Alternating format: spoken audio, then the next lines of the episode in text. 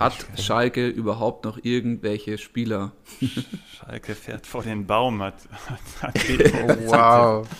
Richtig. Oh Gott, oh Gott.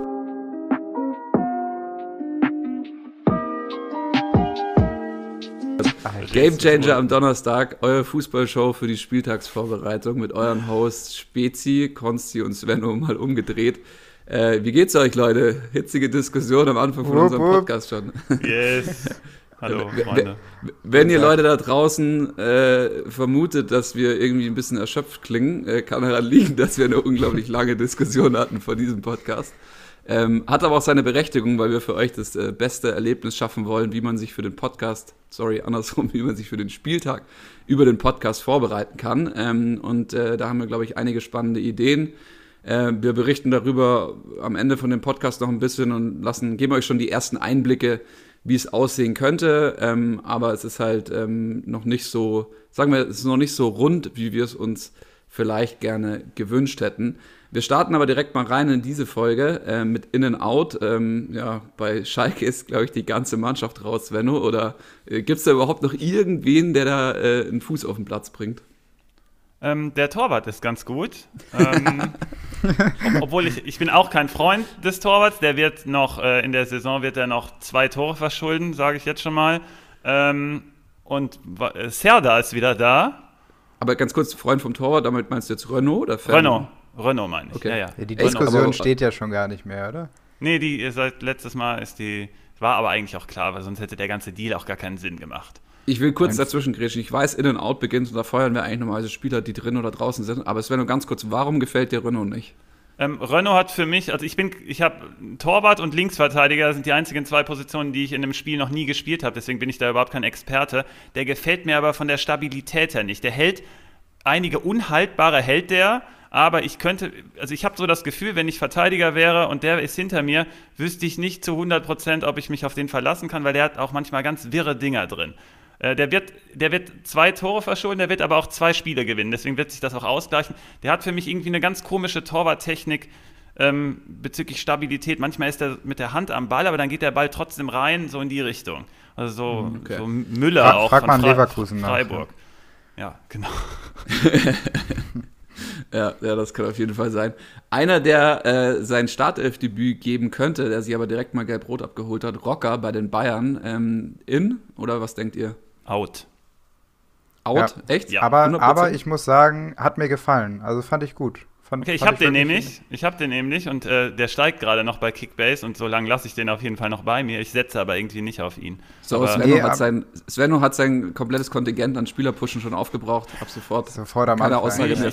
ich, wie du ich, da äh, hast. ich, kann, ich kann auch in unsere Kasse einzahlen und dann kann ich mir noch mehr, mehr Spieler kaufen, oder? Ja, 50 Cent. 5,50 Euro sind jetzt schon von dir drin. Sehr gut. Sehr gut. Spitzenreiter. Ja, das Ja, hole ich, mir, dann hol ich, hol ich ne? mir das am Wochenende, hole ich mir das dann und dann kann ich, ähm, kann ich das immer einsetzen bei uns im Podcast. War auch gut. Auf jeden Fall. Dann habe ich gelesen, dass die Bender-Zwillinge raus sind. Beide vielleicht. Äh, wisst ihr da mehr? Ähm, Nicht. ich würde noch nicht, ich würde noch nicht gegen sie setzen. Also ich glaube, Lars hat einen guten Shot zu spielen. So, so schlimm war das nicht. Die werden aber beide jetzt nicht spielen, also heute nicht. Und dann Genau. Sven, wenn es geht. Also ich, ich habe, wenn wir auch später Hertha gegen, gegen Leverkusen sprechen, da würden halt alle drei ausfallen, da so im Zentrum mehr oder weniger. Baumgartlinger ist zwar ein super Arangis-Ersatz, also der ist schon mal stabil, aber Tar, auf den wird ja eigentlich schon mal nicht so gesetzt. Und der spielt ja auf jeden Fall. Und dann hast du da neben Dragovic, also die sollten schon versuchen, Sven fit zu kriegen. Mal Ja. Der hat ja auch nicht wirklich, also was war das, eine Blessur oder so? Sie konnten ja irgendwie auch nicht richtig sagen, was er jetzt hat. ja, es also sah so schon so relativ, so wie er nicht auftreten Ja, konnte, es sah, das sah schon komisch Natürlich, aus. aber sie haben bisher heute ja noch keine richtige Diagnose rausgegeben, dann kann es ja irgendwie nicht ganz so dramatisch sein. Genau, bei, bei den Benders ist das auch immer so, die haben in der Halbzeit irgendwie, fragt der Trainer wahrscheinlich jedes Mal, hey, hast du, hast du gleich noch was vor, weil äh, ähm, das Spiel geht jetzt noch eine zweite Halbzeit, kann ich dich noch einsetzen. Manchmal, die, die sind ja auch dann am nächsten Spiel meist wieder da, deswegen schreiben wir Sven auch nicht Genau. ab. Die fliegen irgendwie immer raus und ist dann, die gehen halt, ach, das ist auch schwer bei denen, die gehen brutal in den Zweikampf, die sind so hart gegen sich selbst, die haben irgendwie das Timing nicht, die wissen nicht, wo die sich selbst noch abfangen müssen im Zweikampf und gehen, deswegen haben die, holen die sich dauernd auch die harten Verletzungen ab, weil die gehen irgendwie komplett, ich weiß nicht, ob die als Kind irgendwie mehrfach irgendwo gegengefallen sind. Dann haben die gesagt, ach ja, das geht ja trotzdem irgendwie. Und die hauen sich voll rein. Das ist, äh, das habe ich bei noch keinem Spieler so gesehen. Und das sind ja, die sind ja beide so. Die gehen komplett rein und dann passiert auch, auch immer was. Ein Spieler, der mich, der mich auf jeden Fall sehr überrascht hatte, äh, ist, war Barcock letztes Wochenende. Wir hatten den eigentlich, also wir haben uns so ein bisschen Arsch abgelacht, dass wenn Barcock anfangen wird, dass das ein richtige Klatsche wird für Frankfurt. Dann hat aber Hütter, der Adi, hat dann genau. einen richtig schlauen Move gebracht und hat ihn Eben. zentral gezogen. Und jetzt hat er Corona, der Barcock. Mein Gott. Er hat ihn ja so nicht wirklich, Kacke. also er hat ihn halb zentral gezogen, aber der, der Trick war, das, was wir halt nicht wissen können. Also wir haben ja gesagt, wenn der Schiene spielt, dann geht das den Bach runter. Das wäre es wahrscheinlich auch eher gewesen, aber die haben den ja abgesichert. Der kam ja jetzt ja mit einer Viererkette, beziehungsweise mit so einem Zwitter Dreier, Vierer und dann kam ja Durm dahinter, der gesichert hat. Und somit war ähm, war es dann auch eine ganz andere Situation. Und dann konnte Barcock ein bisschen freier aufspielen, natürlich. Und hat das auch richtig Geg gut gemacht, also muss ja. man auch dazu beim sagen. Gegner von, vom, beim letztwochigen Gegner, sorry, Konstanz noch ein bisschen rein, ein bisschen in und out und dann wechseln wir gleich in den Gamechanger-Modus und ja, können gelbe die ganzen Einzelheit, kein Problem. Einzelheiten besprechen. Der zahlt jetzt auch. der zahlt jetzt auch. Äh, Halsti und Mukiele, also Halsti ist absoluter Katastrophenfall, ich habe abgegeben bei Kickbase. Immer noch nicht fit, irgendwie weiter angeschlagen und Mukiele könnte wieder fit sein. Ähm, was sind da die, die News, die ihr so verfolgt habt? Ähm, ich habe äh, irgendwie da ähm, Upamecano im Blick, der nämlich durchgespielt hat und der war ja eigentlich nicht fit und dann haben die sich ja schon abgewechselt letztes Wochenende. Das heißt, der könnte raus, Orban könnte raus, war, äh, rein dann auf jeden Fall sicherer als Upamecano, der könnte raus, könnte aber auch spielen. Konate ist relativ sicher und da Henrichs jetzt noch ausfallen wird, noch bis nächstes Jahr, ist dann Mukiele auch mit einem guten Shot kämpft mhm. sozusagen mhm. auf der rechten Schiene oder rechts hinten. Wenn die mit Viererkette spielen, spielt Mukiele dann auf jeden Fall. Weil Klostermann fehlt ja auch noch. Wenn die mit einer Schiene kommen, könnte Haidara auch spielen. Aber Mukiele könnte man jetzt auf jeden Fall mal auf der Rechnung haben. Ja. Ähm, Player, ist der schon wieder dabei? Ich meine, er hat jetzt ein paar Minuten bekommen gestern in Europa League, könnte eigentlich wieder Startelf sein jetzt am Wochenende. Champions League. Champions League. Champions League. Oh Gott. Also ja, Gladbach und Champions League, das muss ich noch richtig zusammenbringen. Ähm, ja, ja machen aber das aber ganz 60 gut. Minuten gespielt, ne? Äh, 30 Minuten, Quatsch, so hat er gespielt, ne? Player? Wurde, ja, glaube ich, so, in der, in der 60. Sowas. eingewechselt, ja. Also, ja. Äh, wenn, wenn man einen Spieler reinschicken möchte und noch nicht genau weiß, ob es so klappt, dann gegen Schalke wäre, glaube ich, eine gute Idee. Da kann man ja, also selbst wenn der auch rein. wieder nur 30 Minuten spielt, also gegen Schalke soll es ja wohl reichen, oder? Ja, also genau. ein Tor zu machen. Nicht gut. Nicht gut. Vielleicht hast du ja, vielleicht hast du da mit, mit dem ja auch einen die du gleich in der Kategorie dann, wer das Tor macht, äh, ins Rennen schickst. Ja, weil das war ja, Kalajdzic hat nicht getroffen. Ähm, nee. Aber, aber er hat eigentlich gute Chancen gehabt, weil ich, genau, ich hatte so ein ja. gutes Gefühl nach 30 Minuten oder knapp 30 Minuten, als er eingewechselt wurde, hatte ich eigentlich schon ein ganz gutes Gefühl, aber, und es sind ja auch viele Tore gefallen, aber irgendwie wollte er nicht. Ja, aber ja, er hat ja eine Vorlage gebracht, was schon mal ganz cool war. Genau. Ja. Und ähm, übrigens, ich glaube, Gonzales hätte den, hätte den MVP von Haaland weggenommen, wenn der weitergespielt hätte. Ja, das war richtig, der war richtig äh, stark unterwegs. Leider jetzt diese Verletzung kassiert, wird doch erstmal draußen sein, also ist erstmal out, ähm, hat aber direkt mal Vertrag verlängert in seiner Outzeit, also freut mich tierisch, äh, ein Jahr länger mhm, bei uns, beim VfB, obwohl das ja in der heutigen Fußballwelt nicht mehr so viel zu heißen hat. Ähm, ein Spieler, der äh, überrascht hatte, ich hatte ihn in der Game of Pros äh, Frage auf 60 Minuten ähm, geschätzt. Äh, Kostic hat direkt komplett durchgespielt, lag aber auch so ein bisschen am Spielverlauf. Kostic ist einfach eine absolute Übermaschine, der hat dann einfach wirklich den Verteidiger gegeben am Ende. Also krass, wie der, also dieser Spieler, wie der sich dann nochmal entwickelt hat und wie wichtig der für diese Mannschaft ist, ist einfach unglaublich.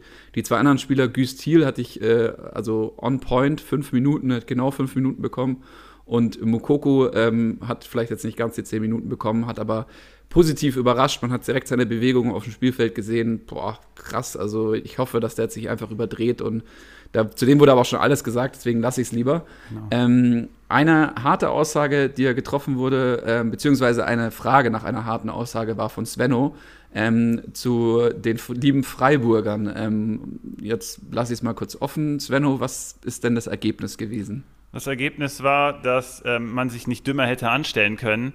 Ähm, die haben kom komplett das, also die hatten vorne keine Durchschlagskraft, was unter anderem natürlich durch, äh, durch das Ergebnis beeinflusst war, nämlich dass nach 50 Sekunden schon 0-1 stand. Aber die haben in der ersten Halbzeit das, das Zentrum überhaupt nicht dicht bekommen. Man hat Höfler rausgenommen, was ja aufgrund der Fehler eigentlich gar nicht mal so unerwartet kam, aber dann hat man mit Tempelmann da jemanden gebracht, dann haben die zu zweiter in der Mitte überhaupt keinen Zugriff bekommen.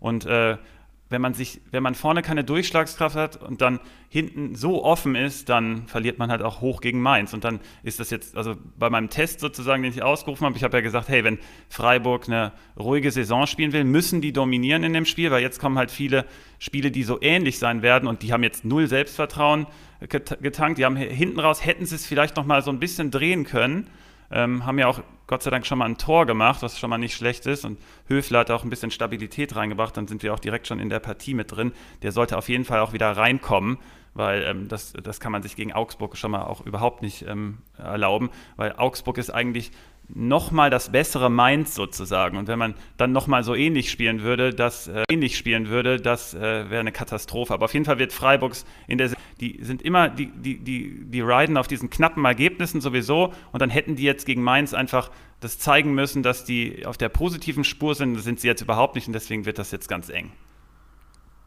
Ja, absolut. Also das war so ein bisschen Gradmesser. Gegen Mainz muss man da schon Punkte holen und sich in der ersten Halbzeit wirklich so fortführen zu lassen, ist schon eine harte Nummer. Jetzt gegen Augsburg als nächstes ähm, wird man sehen. Augsburg natürlich äh, schon sehr stabil und spielen auch in einer, in einer ähnlichen Grundordnung. Ähm, ja, was sich dann so ein bisschen relativieren könnte. Also beide ja mit diesem 4-4-2, auch mit einer Doppelspitze. Ich denke, auch Freiburg wird jetzt äh, weiterhin mit, mit Petersen und Höfler da vorne spielen. Höhler. Und, ähm, ja, Höhler, sorry. Ähm, ja, und was meint ihr, wer wird auf Augsburger Seite im Sturm spielen in so einer Partie? Das ist, das ist so, so, so, so zwei aus vier suchen wir da, ne? Genau, ja. deswegen die Frage. Ja, Spezi, hast du, hast du jemanden? Hast du einen Favorit? Mm, ja, ich muss ehrlich sagen, also mit, dem Augsburger Sturm setze ich mich sehr wenig auseinander. Ähm, natürlich ist der Niederstrecker eigentlich so ein bisschen der ähm, Go-To-Spieler da, weil äh, Alfie, Finn Bogersen einfach viel zu viele Verletzungen funktioniert mir so richtig. Caligiuri, äh, ja, Vargas sind die, die dahinter spielen. Das sind eher so die Spieler, auf die ich jetzt mehr ein Auge gelegt habe. Also um deine Frage äh, schnell zu beantworten, ich habe keine Ahnung von Augsburg. Wir, wir, haben, wir haben, noch, wir haben noch Hahn halt im, im Angebot. Ähm, Gregoritsch auch. Ja. Genau, und Gregoritsch, das sind, das sind sozusagen die vier. Ich dachte, ähm, ich weiß noch nicht, wen Konsti hinten raus gewählt hat, aber ich habe ich hab ein gutes Gefühl bei Niederlechner. Also ich habe es letztes Jahr schon angedeutet, der könnte mal endlich wieder was reißen ich habe hier, wenn ich hier auf die Partie gucke, ähm, Konsti hat schon so ein bisschen angedeutet, die werden sich im Zentrum besonders sehr stark neutralisieren. Wie gesagt, Höfler wird auf jeden Fall zurückkommen und dann spielen Höfler, Santa Maria, spielen dann gegen Kedira, Strobel, Grueso, also zwei von den dreien. Und da wird nicht viel Kreativität aus dem Zentrum kommen. Das heißt, das muss über Außen gehen und Freiburg hat mir null gezeigt gegen Mainz, dass die kreativ sein können. Wenn im Ansatz was war, war irgendwie Grifo ein bisschen dran beteiligt, aber das lief auch überhaupt nicht. Und ähm, deswegen habe ich auf der anderen Seite meinen Game, Changer, nämlich Vargas, ähm, der in den Dribblings pro Minute bei Augsburg die Nummer 1 ist und dann auch Vorlagen ohne Standard ist er die Nummer 1 bei Augsburg. Also wenn was geht, geht was über Vargas. Der, hat, äh, der ist sehr, sehr quirlig, der hat sich wieder reingespielt, der war ja zwischenzeitlich auch verletzt und dann hat Hahn ihn rausgedrängt. Aber gerade in solchen Spielen ist Vargas brutal wichtig und der wird die Impulse geben, sage ich. Hm, das ist, das ist, spannend. Die Frage, wieso auch ähm, jetzt die Stürmer interessant sind, war für mich halt, weil für mich wird der Game Changer, deswegen sage ich jetzt auch keinen spezifischen Namen, sondern halt der Stürmer oder die Stürmer, die spielen werden. Mhm. Weil, ähm, wie ich es gerade schon mit dem Relativieren meinte, ist das halt so eine klassische Partie, ähm, wo die sich so ausgleichen, dass fast niemand punkten wird, jetzt für Kickbase beispielsweise. Ja. Und nur die punkten, die dann auch treffen. Und deswegen sind für mich diese Stürmer entscheidend. Man hat bei Mateta schon gesehen, wenn dann einer wirklich richtig viele Tore macht, dann punktet er auch extrem gut. Und das wird bei dem Spiel genauso sein. Das ist meine Vermutung, dass einer der Stürmerpaare halt gut punkten wird und darauf wird es ankommen. Bei Mateta, Kelly Jury wird immer gut punkten. Natürlich, bei denen ist, ist, ist so eine Konstanz drin. Die werden auch so grundsätzlich ganz gut punkten. Aber ich glaube, gerade so die Zentrale, die Abwehrspieler, die nehmen sich so durch auch diese ähm, taktische Auslegung so ein bisschen die Punkte weg. Ähm, Habe ich Mateta jetzt schon angesprochen, würde ich direkt auch zur nächsten Partie übergehen. Äh, Mainz gegen Hoffenheim. Ähm, wird Mateta jetzt weiterhin diese ja, gute Form mitnehmen und auch gegen Hoffenheim so performen. Ich kann es mir gut vorstellen. Hoffenheim hat ja schon gegen, gegen Stuttgart gezeigt, dass sie hinten auch schon anfällig sind, war ja ein torreiches Spiel. und äh, Spezi für dich am Ende ja auch nochmal äh, ja, erfolgreich. yes! da hast du dich bestimmt, oder habe ich ja auch mitbekommen in der WhatsApp-Gruppe, hast du dich gut drüber gefreut, ist ja auch verständlich, äh, wenn der Kempf wieder den Ball nochmal reinjagt. Und, der Kempf, wie, wie er ihn da reinhaut. Ja, aber wie hast du denn, also bevor wir dann nachher zu den Stuttgartern kommen, wie hast du denn die Hoffenheimer gesehen und wie glaubst du, wie die jetzt gegen Mainz sich äh, präsentieren werden? Ähm, ja, also ehrlich gesagt haben sie mich überrascht, die Hoffenheimer. Ähm, das äh, war unerwartet. Ich dachte eigentlich, dass wir da fast ein Freilos bekommen. Ähm, und vor allem auch, dass die Hoffenheimer ja dann nochmal ähm, zurückgekommen sind, äh, beziehungsweise dann auch länger dominiert haben, hat mich sehr überrascht. Ein Spieler, der bei mir immer mehr in den Fokus rückt, ist ähm, Samaseko. Wir hatten ihn schon mal ein paar Mal im Podcast. Ähm, ich habe den damals bei Salzburg super stark gesehen und dann irgendwie hat er seine, seine Anlaufschwierigkeiten gehabt in der Bundesliga. Ähm, aber das geht ja anscheinend vielen Spielern so. Jetzt mittlerweile ist er definitiv in meinem Fokus nach dem Spiel gegen Stuttgart noch viel mehr. Der war da äh, sehr wichtig. Für was ich mich generell interessiere, äh, wenn man diese beiden Matchups, jetzt das erste, was wir angesprochen haben, Augsburg gegen Freiburg und Mainz gegen Hoffenheim, mal so ein bisschen gegenüberstellt, man pickt sich da als einzelne Spieler raus, also dass wir den Leuten da draußen auch ein bisschen was an die Hand geben, ist, ich habe jetzt so ein bisschen überlegt ähm, und ich äh, habe selber auch über die Woche geguckt, dass ich mir ein paar Mainzer ins Team hole. Äh, San Just habe ich mir geholt, aber einfach nur, weil er günstig war. Ich will ihn gar nicht pushen oder irgendwie sowas, nicht, dass da wieder dieser Verdacht aufkommt. Ähm, und äh, die, äh, was, was, mich jetzt mal interessiert hat, und ich stelle euch einfach mal so ein bisschen die Frage, wenn ihr da die Auswahl hättet zwischen Boetius Barrero und zum Beispiel einem Caligiuri und einem Samaseko, jetzt sind es irgendwie vier Spieler geworden, aber an denen würde es sich so ein bisschen aufgleisen. Wen würdet ihr für den Spieltag denn ähm, nehmen wollen? Ähm, weil, also auch das, was du gerade Konsti gesagt hast zum anderen Matchup, dass sie sich eher neutralisieren, ist auf, auf, wo, wo, wo werden die Punkte stattfinden? Okay, also Mateta, wenn ich Mateta hätte, würde ich ihn auf jeden Fall aufstellen. Aber Boetius, Barrero, Caligiuri und ähm, Samaseko, wenn ich jetzt die vier hätte, wen würde ich davon nehmen wollen? Einer aus vier oder zwei aus vier? das kannst du machen, wie du willst, kannst auch alle aufstellen, wenn du denkst, dass es gut ist. Aber, Einmal die ähm, ganze Rassebande mitnehmen, ja. Ja, genau. Aber also wenn man die vier jetzt hätte, wen, wen, was würdest du damit machen? Ja? Boah, das ist eine gute Frage. Also bei Barrero hat mir sehr gut gefallen im, im Spiel. Äh, gegen Freiburg. Muss man aber auch dazu sagen, der hat die Freiheiten in der Zentrale gehabt, weil da mit Tempelmann und Santa Maria einfach gar nichts ging. Das wird er ganz sicher gegen Hoffenheim nicht nochmal so viel Freiheiten und so viel Pässe spielen, dass der nochmal so viele Punkte macht. Auf gar keinen Fall. Da ist Hoffenheim viel cleverer, was die Zentrale angeht.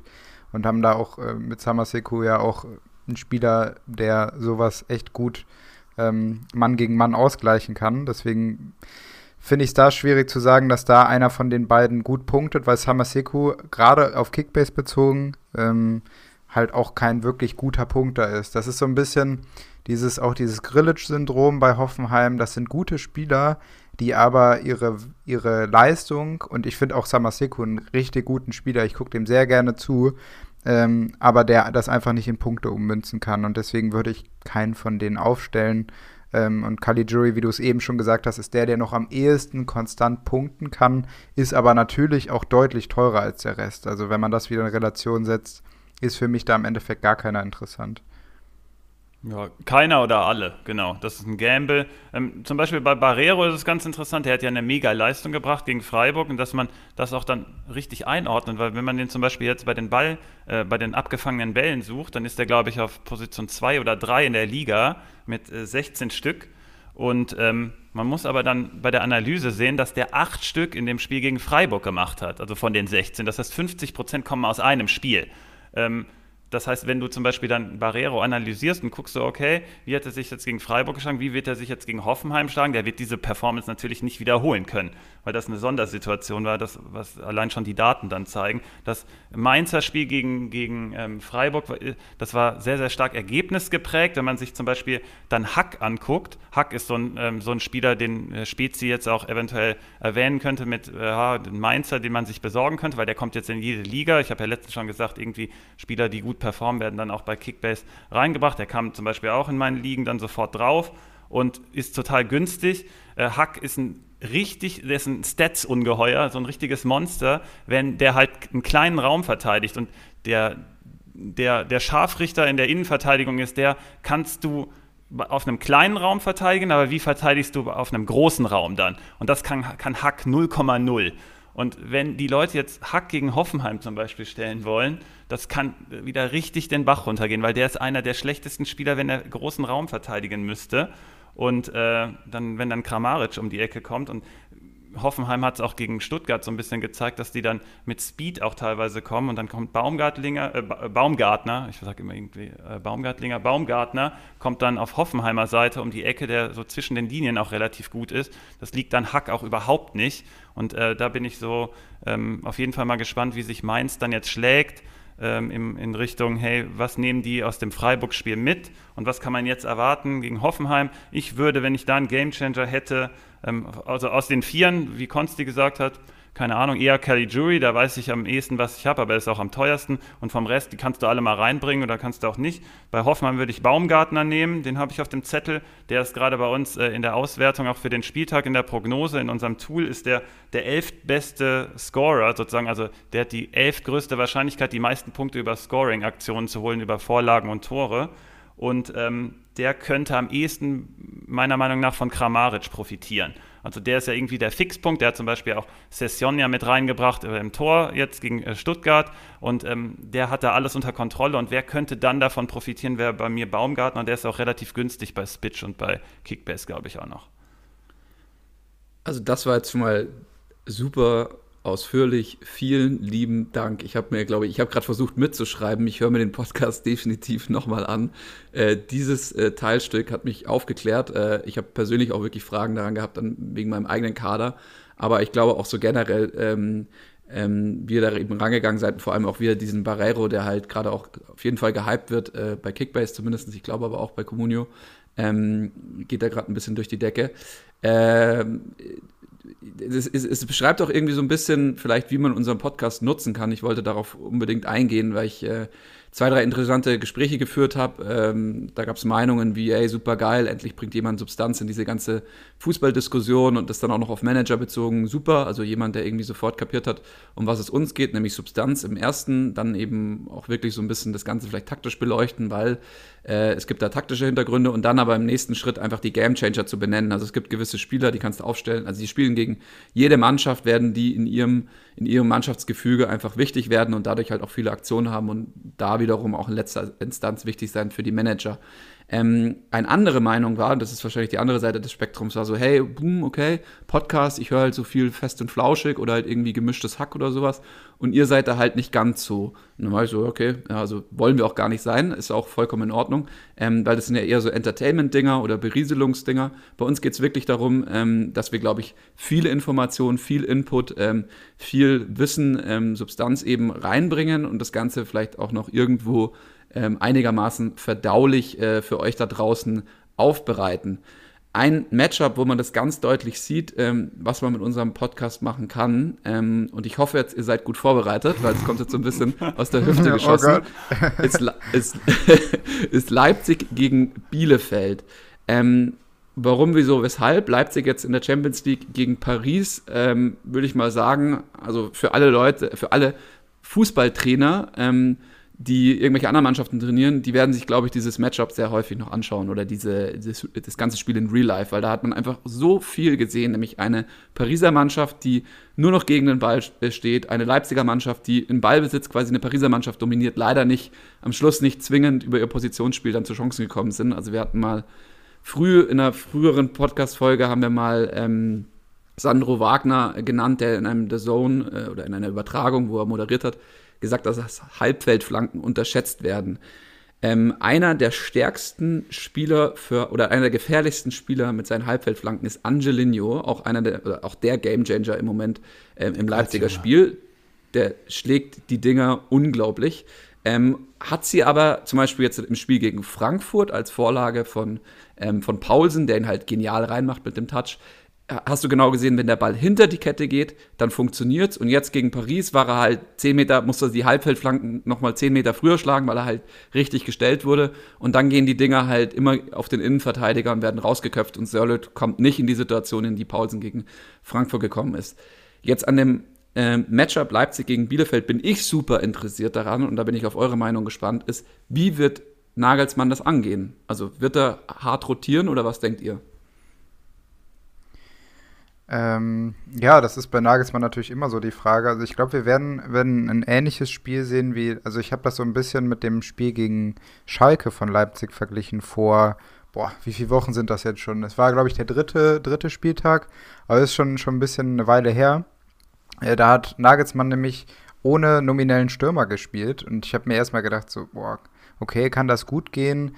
Ähm, gegen Schalke hätte man doch dann eigentlich auch in Pausen oder einen Sirlot da vorne reinhauen können. Ähm, aber es hat extrem gut funktioniert und Schalke kam damals gar nicht mit, diesen, mit dieser ganzen Flexibilität der vorderen Reihe klar.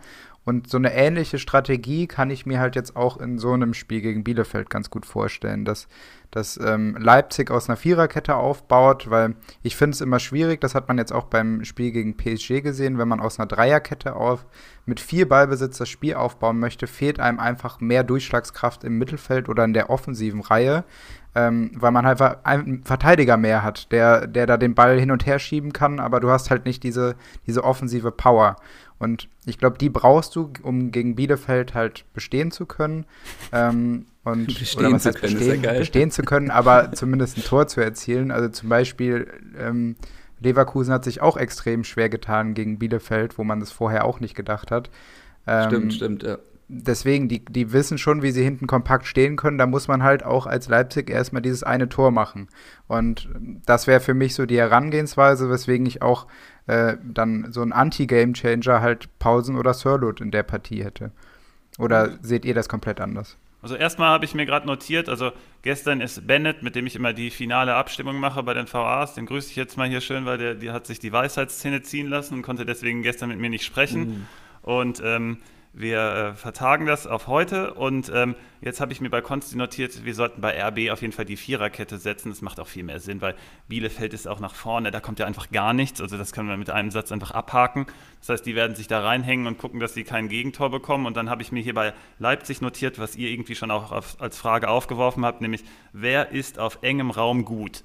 Und das ist ganz wichtig gegen Bielefeld, weil ähm, Wirtz hat so ein bisschen aufgelöst gegen, gegen Bielefeld, weil der dafür am ehesten noch in der Lage ist. Aber bei RB, da gibt es halt so viel Qualität. Wir haben einmal Angelino, der halt sehr, sehr kombinationssicher zwischen den Linien auch ist. Der muss in dem Spiel hier gar nicht mal besonders so über Flanken kommen. Der wird viel weiter vorrücken dann auch und dann kann er auch durchlaufen mhm. und nach hinten ablegen zum Beispiel. Aber der ist einfach sehr, sehr kombinationssicher. Der ist halt fast schon wie Guerrero so ein bisschen. Ich glaube, Guerrero ist noch ein Stück stärker, aber da können wir später nochmal drauf kommen.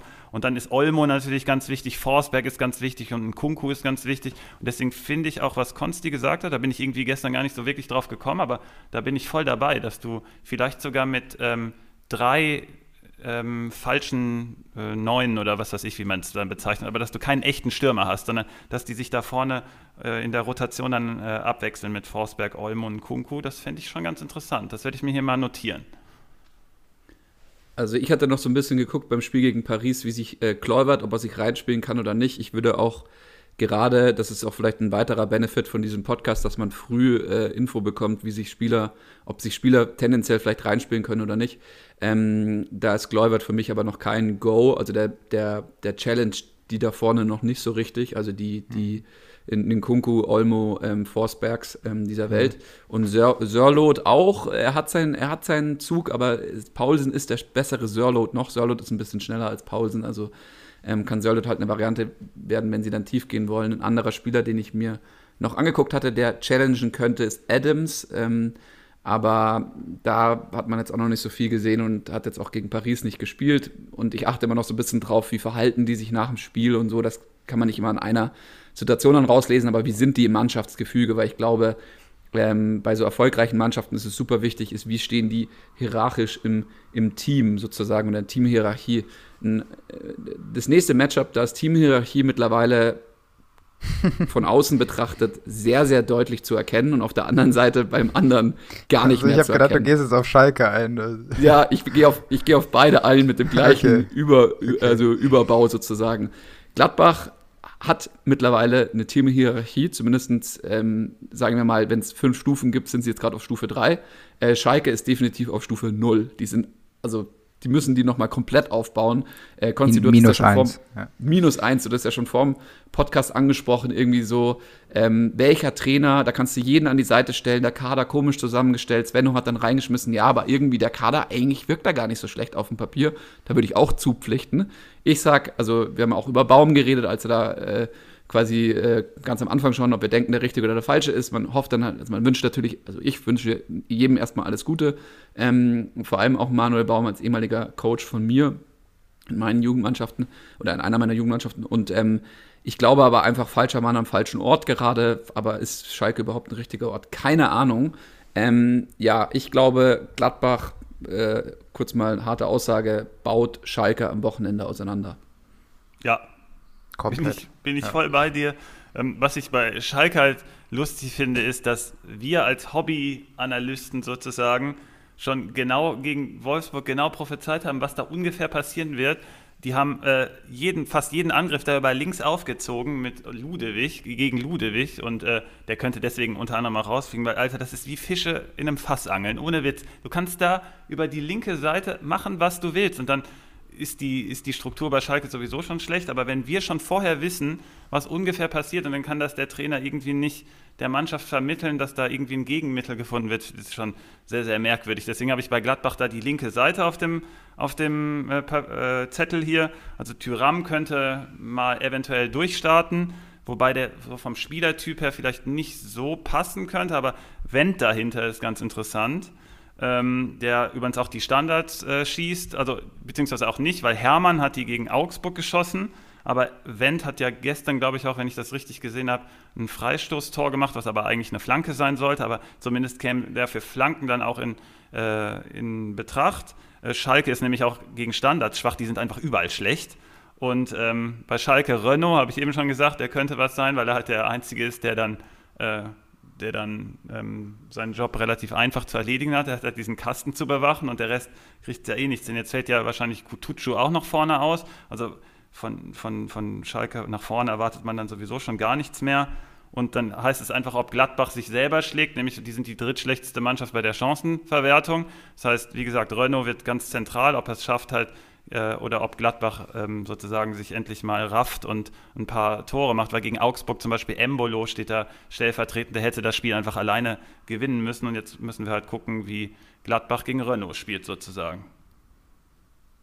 Ja, auf jeden Fall ist ja im Endeffekt dann. ja, ist ja dann nur noch Gladbach gegen Renault. Mehr, mehr kommt da ja dann wirklich nicht. Äh, ja. Super spannend, dass du die linke Seite angesprochen hast. Da habe ich gar nicht so genau drauf geachtet bei diesem Schalke-Wolfsburg-Spiel. Ähm, aber das äh, klingt auf jeden Fall einleuchtend. Ähm, ich würde generell noch die ganze, also gerade die Innenverteidigung von Gladbach hervorheben, weil äh, du wirst halt extrem hoch stehen gegen Schalke, du wirst dir die ganze Zeit reindrängen und ganz, ganz viel Ballbesitz haben. Ja. Das ist egal, ob du jetzt in Spitch äh, die Punkte sammeln möchtest für die Pässe. Also da erinnere ich mich so an das, ähm, ähm was war das? Das Köln gegen Bremen Spiel, was ja eine Katastrophe war anzuschauen. Aber bei Spitch haben einfach die Innenverteidiger oder diese Dreierkette aus Toprak, Friedel, Moisander unglaublich gut gepunktet, weil die sich immer schön den Ball hin und her gespielt haben und schön Pässe gesammelt haben, was halt jedes Mal einen Punkt bei Spitch gibt. Und auch bei Kickbase hatten Lacroix letzte Woche 177 Punkte gegen Schalke gemacht, ohne ein Tor zu schießen als Innenverteidiger. Er hat zu Null gespielt, klar, aber auch, auch da sehr viele Ballkontakte gehabt. Und das kann ich mir halt auch vorstellen, dass das bei Elvedi und Ginter der Fall sein wird, dass die viele Ballkontakte haben und höchstwahrscheinlich zu Null spielen, weil du hast es auch angesprochen, wer soll denn bei Schalke da aktuell die Tore schießen? Und sind für mich die perfekten Voraussetzungen, um da auf die Innenverteidiger zu gehen. Ja, kann man, muss man sich angucken, weil Baum hatte auch schon die Strategie mal gewählt, früh anzulaufen, aber danach ist so eine Lücke entstanden, wie, wie gesagt, wie auch öfter mal gegen Wolfsburg teilweise auch, aber besonders auch gegen Stuttgart und ähm, ist dann, die, die, spielen dann mit so einem halben Pressing irgendwie, aber es ist auch nichts Halbes, nichts Ganzes und dann ist da hinten im Rücken so viel frei. Deswegen hatten wir ja Schlager ja auch so hervorgehoben, dass der irgendwie mhm. nach vorne stoßen kann. Das ist dann auch genau so passiert.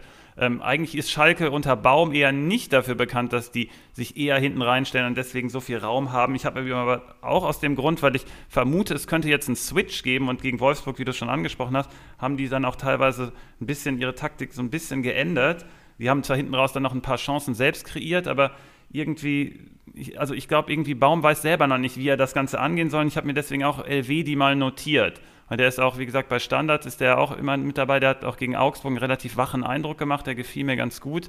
Ähm, der sollte auf jeden Fall ein stabiler Punkter sein, weil ähm, es geht auch viel über Zweikämpfe, auch egal, ob die viele Ballkontakte haben mhm. oder nicht. Aber wenn Schalke, also das weiß man halt, wenn man, wenn man da irgendwie, auch wenn die Alibi-Angriffe fahren, dann ist es relativ einfach, das zu verteidigen, weil wer soll denn da, wer soll das denn rumreißen? Ich fand halt ja. dieses, dieses Interview nach dem Spiel von Schalke fand ich halt bezeichnend von, U, von Uth, wie der, also wie der total verzweifelt einfach in die Kamera guckt und der weiß gar nicht mehr, was er machen soll. Das spiegelt einfach alles wieder und dann die ganze Situation die Woche, das ist ja alles nur noch chaotisch. Also, ja, also deswegen gibt es viele Tore. Ja Du hattest ja gerade ähm, Elvedi angesprochen als Innenverteidiger, den du markiert hast, der nicht ganz günstig ist. Einen weiteren nicht ganz günstigen Innenverteidiger, den ich mir markiert hatte, ist der sehr gut äh, oder sehr performante Hummels. Ähm, Im oh. Matchup gegen Köln versprechen mir ganz viel. Konsti hat angesprochen, wie, wie die Werder Innenverteidigung gegen Köln ähm, Punkte gesammelt hat durch das Ball hin und her geschiebe. Ähm, jetzt hat Köln gegen Union ein bisschen offensiver versucht ähm, zu verteidigen, also ein bisschen höher, sorry, nicht offensiver, ein bisschen, oh, ein bisschen offensiver kann man auch sagen, ähm, versucht zu verteidigen. Ich glaube nicht, dass sie es gegen Dortmund versuchen werden, weil das wäre dann wirklich ihr Genickschlag, ähm, vor allem, weil sie es dann teilweise auch nicht gut machen hinten drin, also diese ganzen individuellen Fehler auch katastrophal bei Köln, was ja da oder auch beim Tor gegen äh, von Avonini ist auch irgendwie, na, was machen sie denn da wieder? Ähm, ich glaube aber auch da in diesem Matchup Dortmund gegen Köln, da lehnt man sich jetzt nicht super weit aus dem das weiß ich, aber da wird es richtig, richtig Punkte hageln für die ganze Dortmunder Mannschaft, weil sie genauso aufgebaut sind, um so eine Kölner Mannschaft auseinanderzubauen. Und du ja. hast Hummels im Blick. Ich habe Hummels im Blick, ja. Ja, also ich habe ähm, Friedrich mir besonders angeguckt von äh, Union gegen Köln, äh, wie der das Spiel aufgebaut hat. Und äh, wenn ich jetzt noch Hummels mit seinen Qualitäten im Spielaufbau gegen Köln mir angucke. Also ähm, ich habe, als ich Spitch gewonnen habe, ähm, hatte ich ja Hummels als Kapitän. Überlege ich auf jeden Fall in die Kapitänsauswahl mit einzubeziehen. Also da sollte tatsächlich richtig was bei rumkommen. In der letzten Partie Dortmund gegen Köln, die ging übrigens 5-1 aus. Da hatte Hummels, ich weiß nicht, ob ihr euch daran erinnert, hatte ähm, ein paar richtig geile öffnende Pässe über die Kölner Abwehr da einfach drüber. Äh, das, war, das war schon unter Gistol. Und es war relativ einfach. Köln hat halt, ähm, also die haben es eigentlich genau gemacht, wie wir es schon so ein bisschen gedacht haben, nämlich dass die einfach Kruse zugestellt haben. Deswegen kam von dem persönlich nicht so viel. Der hat es dann auch relativ clever gemacht, dass er, ähm, weil er wusste, dass ich ihn bei Spitch habe und der ist ja auch so ein Zocker, hat er den Elfmeter erstmal schön verschossen und danach das Tor gemacht, weil er weiß er nämlich, dass es mehr Punkte gibt. So was übrigens auch äh, ähm, äh, spannend ist, also wie der Kickbase und Spitch mit verschossenem und dann getro getroffenem ja, weil, Tor Weil ich habe ihn umgehen. nämlich bei Kickbase und ich habe mich geärgert, weil er kriegt erstmal Elfmeter verschossen. Exakt, genau. Und da macht es mehr oder weniger plus minus null fast schon. Ne? Und bei Spitch ist es auf jeden Fall besser, den Elfmeter zu verschießen und danach das Tor zu machen. Ganz interessant. Ähm, ist aber auch jetzt, also nicht völlig unlogisch auch, aber die, die, die Punkte, die es dann einfach on top gibt, das ist schon interessant, weil man könnte das da, also wenn ich, äh, wenn ich für Spitch einen Tipp hätte, würde ich das sozusagen verbinden. Also du kannst da immer sogenannte Ketten und Sequenzen bilden und dann würde ich immer sagen, hey, hat der Schütze, Schütze verschossen und dann das Tor gemacht, aber ich weiß nicht, ob das zu kompliziert ist dann auch. Aber es wäre zumindest logisch, weil ähm, die, also eine größere Chance, als er sich selber dann erarbeitet hat, gibt es ja gar nicht. Dann da spreche ich mich kurz mit Horn ab. Ah, du hältst den kurz, dann mache ich den rein. Okay, ist da alles in Ordnung. ähm, was wollte ich sagen? Bei Köln, also die, was wir gesagt haben, total einfache Spielanlage gegen Union. Deswegen hat es auch im Endeffekt knapp nicht gereicht, weil Union einfach im Endeffekt dann ein bisschen äh, variabler sein konnte als Köln. Die haben halt nur diesen Plan A sozusagen. Was ich ganz interessant finde, ist, dass die User bei uns auch ähm, wir, haben ja, wir haben ja die, ähm, also bei Liga Insider haben wir ja die verschiedenen äh, äh, Teams immer mit der voraussichtlichen Aufstellung. Das sind ja die Kommentare darunter. Man sieht ja sofort, wie viele Kommentare es waren. Gestern Abend, als ich geguckt habe, gab es bei Köln 37 Kommentare mit Abstand mit Bielefeld zusammen. Bielefeld hat ein paar mehr sogar. Köln war da das Schlusslicht. Das heißt, da setzen die Leute anscheinend psychologisch irgendwie auch überhaupt gar nichts mehr drauf. Das ist denen fast schon egal, was Köln da macht. Finde ich ganz spannend. Auf Dortmunder Seite habe ich mir, also du musst ja bei, zum Beispiel bei Spitch oder auch wenn du bei Kickbase irgendwie diese Daily-Variante spielst, musst du gucken, auf welchen Spieler kann ich hier total setzen. Das ist einmal Hummels, genau, Top-Play und dann auch besonders Guerrero, der, ähm, den wir auch gegen Hertha ganz besonders ähm, begutachtet haben, Konsti und ich, ähm, oder nee, äh, Spezi, du warst ja auch dabei, wir haben da so ein bisschen uns ausgetauscht, hey, Konsti hat geschrieben, hey, beobachtet mal Guerrero, wie der sich verhält, kannst du ja gleich nochmal sagen. Der ist so dominant da auf der linken Seite, das ist mega spannend. Der vorne und hinten sehr, sehr viele Ballaktionen. Der ist auch hinten relativ griffig geworden. Jetzt spielt er gegen Wolf auf der Seite. Wolf ist, den kassiert er. Ähm, das, äh, da ist gar nichts. Also Wolf wird da keinen kein Stich machen. Limnios weiß ich auch nicht. Äh, ich glaube, der wird spielen. Da wird Guerrero auch nicht so viele Probleme haben. Und dann ist Guerrero einfach so schlau in den Zwischenräumen. Genau das, was wir gegen Hertha auch angesprochen haben, wird gegen Köln jetzt noch wichtiger, weil Köln, ähm, wie gesagt, hat diesen einfachen Ansatz und das macht es häufig auch schwer, das gegen, also dagegen, dagegen anzukommen, weil es einfach irgendwie so unerwartet ist, wie die spielen. Und da wird es einfach ganz wichtig, diese individuelle Klasse auf den, äh, auf den Platz zu bringen. Und da ist es wichtig, bei diesen Spielen auf Spieler zu setzen, die ihr Geld einfach wert sind, wo du weißt, hey, ich gebe hier zwar was aus, aber ich krieg's auf jeden Fall wieder. Und Guerrero wird es zurückzahlen in dem Spiel. Also da bin ich äh, ganz sicher, dass man auf den setzen sollte.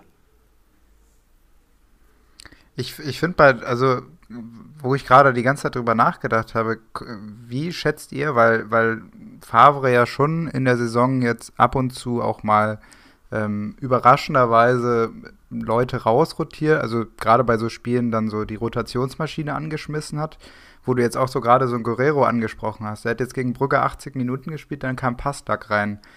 Wäre so ein Köln-Spiel nicht auch ein Spiel, um wirklich mal solche Spieler reinzuwerfen und einen Guerrero erstmal auf der Bank zu lassen? Ich sag so dir, er, macht keine, er geht keine Risiken ein gerade. Also Favre fliegt gerade, die Mannschaft fliegt gerade. Favre hat, signalisiert irgendwie für mich so ein bisschen das Gefühl, dass er jetzt langsam irgendwie das macht, um Erfolg zu haben, weil er es allen zeigen will und dann spielt er mit seinen besten Spielern. Also da gibt es einen ganz berühmten Satz, den anscheinend äh, Pep Guardiola äh, Thomas Tuchel gesagt hat in einem Münchner Italiener, während sie Salzstreuer und äh, Pfeffermühlen hin und her bewegt haben, darüber zu diskutieren, wie der moderne Fußball äh, fun zu funktionieren hat. Und da hat Pep zu Thomas Tuchel anscheinend, das kann man in der Biografie rauslesen, gesagt, ähm, äh, Thomas, stell immer die bestmögliche Mannschaft auf, die du aufstellen kannst für das Spiel. So, und ich glaube, Passlack ist no match für Guerrero. Ich weiß nicht, ob Favre mal mit Pep sich unterhalten hat und den gleichen Tipp bekommen hat oder darauf hört. Ich kann mir aber einfach vorstellen, dass er jetzt einfach das laufen lässt. Also klar, der wird irgendwo rotieren, mit ihm vielleicht mal ein bisschen früher runternehmen, wenn es dann irgendwie 3-4-0 steht oder so. Aber ähm, Guerrero, Guerrero, harte Aussage, wird anfangen. Ein anderer Spieler, wo ich denke, dass er anfangen wird, ähm, ist Lacroix. Lacroix ist für mich mittlerweile der Nummer 1 Innenverteidiger ähm, bei Wolfsburg. Also für mich auch irgendwo, weil Wolfsburg so defensiv aufgestellt ist, auch der Gamechanger gerade. Da springe ich auch sofort rein, weil ich ja äh, letzte oder vorletzte Woche noch gesagt habe, ist für mich der erste Kandidat, der rausrutscht. Dadurch, dass sich Giavogi aber jetzt äh, wieder erneut verletzt hat, ähm, muss ich mich da so ein bisschen einfach den äh, den Gegebenheiten anpassen und äh, stimme dir ab jetzt vollkommen zu. Also unter den aktuellen Umständen ist Lacroix der Spieler, der da spielt. Ich hatte ja noch gesagt, wenn Giavogi wieder fit ist, ist ähm, Giavogi für mich auch in der Innenverteidigung gesetzt. Ähm, aber wie gesagt, dadurch, dass sich das jetzt äh, erledigt hat, ähm, auf jeden Fall. Und ähm, was Wolfsburg da aktuell abliefert, überragend. Also finde ich, macht auch wirklich sehr, sehr viel Spaß, sich das anzugucken äh, qualitativ wirklich auf jeder Position enorm gut besetzt. Ob du da jetzt Memedi äh, mal reinwirfst, wie jetzt im letzten Spiel, oder dann Philipp, äh, du kannst eigentlich fast auf jeder Position noch einen weiteren Spieler reinwerfen, äh, sei es jetzt auch im Babu oder äh, Baku auf der rechten Seite. Ich finde das total spannend, was, was Wolfsburg sich da aufgebaut hat und sehe auch nicht, ähm, groß, dass das gegen, gegen Bremen anders laufen wird. Auch wenn man sagen muss, ähm, kann ich natürlich auch ganz kurz äh, ein bisschen äh, meine Emotionen vom Wochenende beschreiben. Ich bin eigentlich in den Spieltag reingegangen und habe gedacht, das wird äh, gegen die Bayern die größte Katastrophe. Sie werden jetzt mal wieder ein bisschen äh, auf den Boden der Tatsachen zurückkehren, wenn sie da von Bayern richtig auf, auf die, aufs Maul kriegen, so ein bisschen. Ähm, war ja dann genau das Gegenteil und ich muss wirklich sagen, was, was Kohfeldt da aus der Mannschaft rausholt, was eigentlich von der Qualität her gar nicht da ist, aber einfach durch dieses Mannschaftsgefüge und die taktische Ausrichtung und dieses ja generell kompakte Spiel, wie man da defensiv steht, ähm, finde ich wirklich sehr überraschend und ja, äh, für mich wird das jetzt auch der nächste Gradmesser sein. Kann man gegen eine Wolfsburger Mannschaft, die aktuell so in Form ist, äh, mit dieser kompakten Spielweise auch bestehen? Was, was ist da euer Gefühl? Weil ich kann es dann wie gesagt, nur da so ein bisschen aus der Bremen-Brille äh, beurteilen. Hättet ihr da auf Bremer Seite einen Gamechanger im Blick? Weil da tue ich mich bei Bremen einfach mega schwer aufgrund der Tatsache, die du gerade auch schon beschrieben hast, dass das sehr, sehr homogen wirkt und sehr sehr kompakt alles. Ist da für euch. Äh, ich also sag dir Friedel, du hast mich, äh, ich habe am Anfang äh, der Saison, haben wir noch, habe ich versucht, den guten alten Niki, Niki Moisander noch irgendwie mit reinzuschmeißen und du hast immer schon gesagt, Friedel, Friedel, Friedel, Friedel, Friedel, Friedel wird sich durchsetzen die ganze Saison. Für mich ist er der Gamechanger. Bremen ist äh, immer defensiver aufgestellt oder versucht irgendwie, für mich ist es jetzt eher eine defensiv orientierte Mannschaft, ähm, im Gegensatz zu diesem Positionsspiel von letzter Saison, das kläglich in die Hose gegangen ist. Ähm, und Friedel ist da ein ganz, ganz wichtiger Spieler. Für mich der Gamechanger. Okay. Okay, finde ich ganz äh, spannend, weil ähm, mich haben nämlich auch Leute gefragt, hey, Toprak bei Spitch kostet nur 4 Millionen, ähm, der hat sich gegen Bayern relativ gut geschlagen, hat dann viele Aktionen gegen den Ball gehabt und sollte man dem vertrauen? Und da habe ich dann gesagt, hey, okay, guck dir mal das Matchup an mit Wehorst. Wehorst ist äh, unter den Top 6 bei den Stürmern, bei den Zweikämpfen, das heißt, der haut sich richtig rein und da könnte man dann tatsächlich schon in Zweifel kommen, weil Wolfsburg dann auch gleichzeitig noch ein relativ gutes und geordnetes Pressing spielt und Toprak der Spieleröffnung halt relativ gut ist. Ähm, Finde ich ganz spannend, dass du dann auf äh, Friedel gegangen bist. Könnte ich mir auch vorstellen, dass Friedel äh, besser abschneidet als Toprak. Müssten wir mal die äh, Marktwerte checken. Ähm, bei Wolfsburg nur noch mal ganz kurz, warum Lacroix auch in diesem Spiel besonders wichtig ist. Bremen kommt gerade halt aus der Kompaktheit und dann über schnelle Konter und Lacroix ist brutal schnell. Der hat einen richtig schnellen Antritt, der auch mhm. gefordert, gefordert ist gegen Rashica dann und äh, Sargent macht das auch nicht so schlecht gegen, ähm, gegen Bayern im Konter und ähm, Bremen wird diese Spielanlage haben und da wird einfach äh, Lacroix sehr, sehr wichtig und deswegen wird Wolfsburg im Endeffekt auch größere Chancen haben zu gewinnen, weil Werder mit dieser Spielanlage gegen Wolfsburg ähm, eigentlich Probleme haben sollte und irgendwann trifft Wolfsburg dann wahrscheinlich. Aber ähm, kann auch unentschieden ausgehen, denn beide Teams haben in dieser Saison, also Werder ist jetzt gerade auf einem Rekord 1 zu 1 Streak äh, Run, glaube ich, ne? also jetzt mhm. fünfmal hintereinander, glaube ich. Und Wolfsburg hat ja die Saison auch mit sehr viel mit Unentschieden angefangen. Die sind, ähm, wie gesagt, Freitagsspiel und dann könnte ich mir vorstellen, das geht auf beiden Seiten relativ kompakt los. Es könnte auch in die Richtung Remis gehen, aber mal schauen. Mhm, guter Punkt, guter Punkt. Weil, also ganz wichtig, weil wir, ganz kurz noch, ganz wichtig, ja. was, was, was der Schlüssel ist ganz oft, was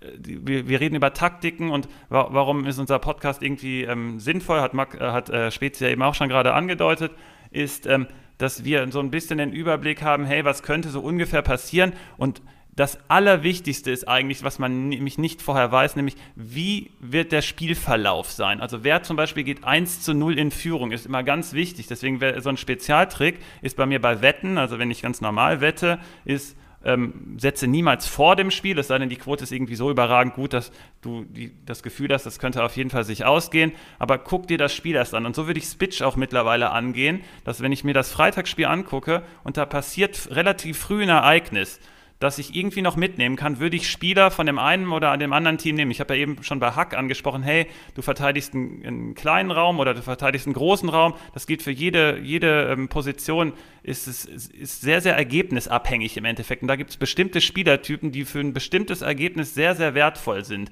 Ähm, da werde ich mir mal in der Zukunft Gedanken machen. Aber, Aber da, da, musst du noch mal ganz kurz, äh, noch mal, muss ich noch mal reingreifen. Du wartest, yes. bis das Spiel anfängt bei Switch. Also bei Switch kann man warten, bis das Spiel angefangen hat und dann kann ich erst die Aufstellung machen. Genau, und das ist, das ist noch, also wir haben ja, Konsti hat das schon letztens gut beschrieben, dass er gesagt hat, hey, die Leute wussten gar nicht, dass man irgendwie noch vor dem Spiel wechseln kann. Du kannst aber sogar im Spiel noch abwarten, was ich am Wochenende, zum Beispiel am Sonntag.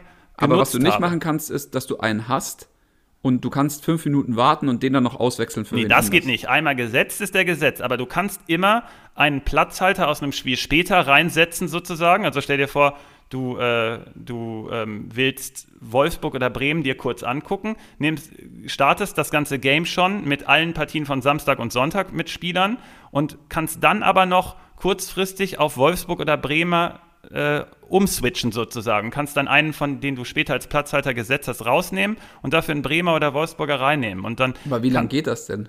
Je nachdem, was du dir dazu traust, wie viele Punkte der noch holt. Aber wenn ich zum Beispiel. Das kann ich das ganze Spiel lang machen, oder was? Ja, klar, du kannst, also es wär, ist ja doof, wenn du einen der 80. erst einwechselst, ist ja klar, dann kann der ja nur 10 Minuten Punkte holen. Aber wenn relativ früh ein Ereignis passiert, was wegweisend ist, wie zum Beispiel bei Mainz gegen Freiburg, ein Tor relativ früh und ich weiß, wie gut Hack auf engen Räumen spielt, dann ich, komme ich natürlich mit Hack um die Ecke plötzlich. Und genauso habe ich es jetzt am Wochenende gemacht. Ich bin Achter geworden bei Spitch ähm, in der 10-Euro-Variante und hatte eigentlich einen guten Shot auch wieder zu gewinnen, aber hat dann im Endeffekt nicht ganz gereicht, weil die Unioner nicht so gut performt haben. Ähm, aber ähm, dann habe ich mir das zunutze gemacht. Und das ist ein ganz großer Schlüssel. Wir versuchen das gerade so ein bisschen ähm, in so schablonenartige Methoden einzugießen, dass wir so, ein, so, ein, so einen Plan haben, weil wir, wir, wir erkunden Spitch gerade irgendwie immer noch so ein bisschen. Aber das ist eine richtig, richtig gute Methode, richtig viele Punkte mitzunehmen. Wenn du ganz früh ein Ereignis hast und das dann mitnimmst. Wollte ich nur mal einwerfen, also, wie wichtig dieses Ergebnis immer ist. Also das ist wichtiger also als alles, glaube ich. Als wichtiger Disclaimer ist dazu zu sagen, wenn Svenno sowas bei uns im Podcast sagt, ist, äh, Svenno ist dann da kein Hobby, äh, Hobby-Mensch, der, Man also Hobby-Manager und auch kein Hobby- äh, Wettmensch, wenn man das so sagen darf. Und ich glaube, was sehr wichtig ist, ist, dass die Leute da draußen jetzt nicht blind losrennen und versuchen irgendwie seine Tipps einfach nur so, oh, neuer Tipp, jetzt nehme ich den und oh, ich werde damit ganz viel Geld verdienen und und und. Nee. Ähm, wir wollen das auch null motivieren. Ähm, Svenno macht sowas wirklich professionell, der schaut sich im Hintergrund auch Statistiken an, äh, ständig ähm, und lässt sie auch irgendwie mitlaufen. Also an alle Leute da draußen ganz wichtig zu erwähnen ist, also hört zu, äh, lasst es auf euch wirken, baut es irgendwie in eure Gedanken vielleicht ein, aber äh, geht da jetzt nicht impulsiv raus und macht irgendwas. Ähm, genau, soll, eher, soll auch eher das Gegenteil sozusagen so ein bisschen aufzeigen, hey, macht lieber weniger und das dann gezielter, anstatt dass man tatsächlich irgendwelche Tipps übernimmt und dann, ähm, ich, wie gesagt, ich hoffe, das schwingt bei mir so ein bisschen immer mit, dass man sich lieber viele Gedanken machen sollte, bevor man da irgendwas macht. Das ist nämlich ja. das Zentrale. Und, und, lieber, lieber nicht, lieber einmal nicht, als einmal zu viel. Ähm, Unterlassungsalternative äh, wird gern vergessen, ja.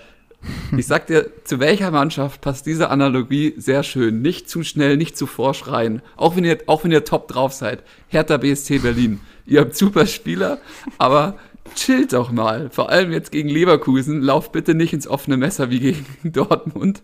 Weil ihr habt das echt gut gemacht, die erste Halbzeit. Und ich habe echt gedacht, der Rasen ist noch ein, ist der zwölfte Mann für die Hertha und die kriegen War das irgendwie war er auch anfänglich, aber danach sind die so ins offene Messer, ins Haarland, ins Erling, in die Erling-Sense äh, reingelaufen. Also schlimmer geht's, glaube ich, gar nicht. Ähm, und ich glaube auch, ähm, und den haben wir vorhin bei In and Out, glaube ich, nicht genannt, Toruna Rieger wird, obwohl er vielleicht noch nicht hundertprozentig fit ist oder irgendwie äh, fähig ist, wird er seinen Einsatz bekommen. Ähm, Hoffe ich auch. Man kommt ja. bei Game Changer. Also nicht, weil ich ihn hab, aber ähm, weil er gut ist weil er gut ist, ja. Bei, äh, vor allem auch ein sehr, sehr starker Zweikämpfer. Also äh, Alderete muss ich auch ein bisschen zurücknehmen, der ist ein bisschen stärker, als ich anfangs gedacht hatte, aber Vogelwild, Vogelwild ist er immer noch, ist immer noch Vogelwild. Okay. Und ähm, Gamechanger ist für mich auf härter Seite halt, Kunja hat er einfach bewiesen, der nimmt so eine Murmel und schworst die da rechts äh, ins Eck rein. Auf der anderen Seite bei Leverkusen arbeitet sich natürlich immer mehr äh, Bailey wieder ins Rampenlicht, ähm, auch wenn Wirtz den ganzen Fame abbekommt. Bailey ist unglaublich drauf derzeit. Ähm, und ja, viele hatten ja Alari so ein bisschen im Blickfeld, aber da warte ich jetzt so langsam, auch wenn es kippt, Richtung Schick, weil ich glaube eigentlich, dass Schick eher der langfristige Mann ist. Okay. Ähm, wir, wir, haben hier eine Mannschaft, die sehr, sehr viele Großchancen pro, äh, pro Spiel irgendwie kreiert mit Hertha, beziehungsweise, nee, anders.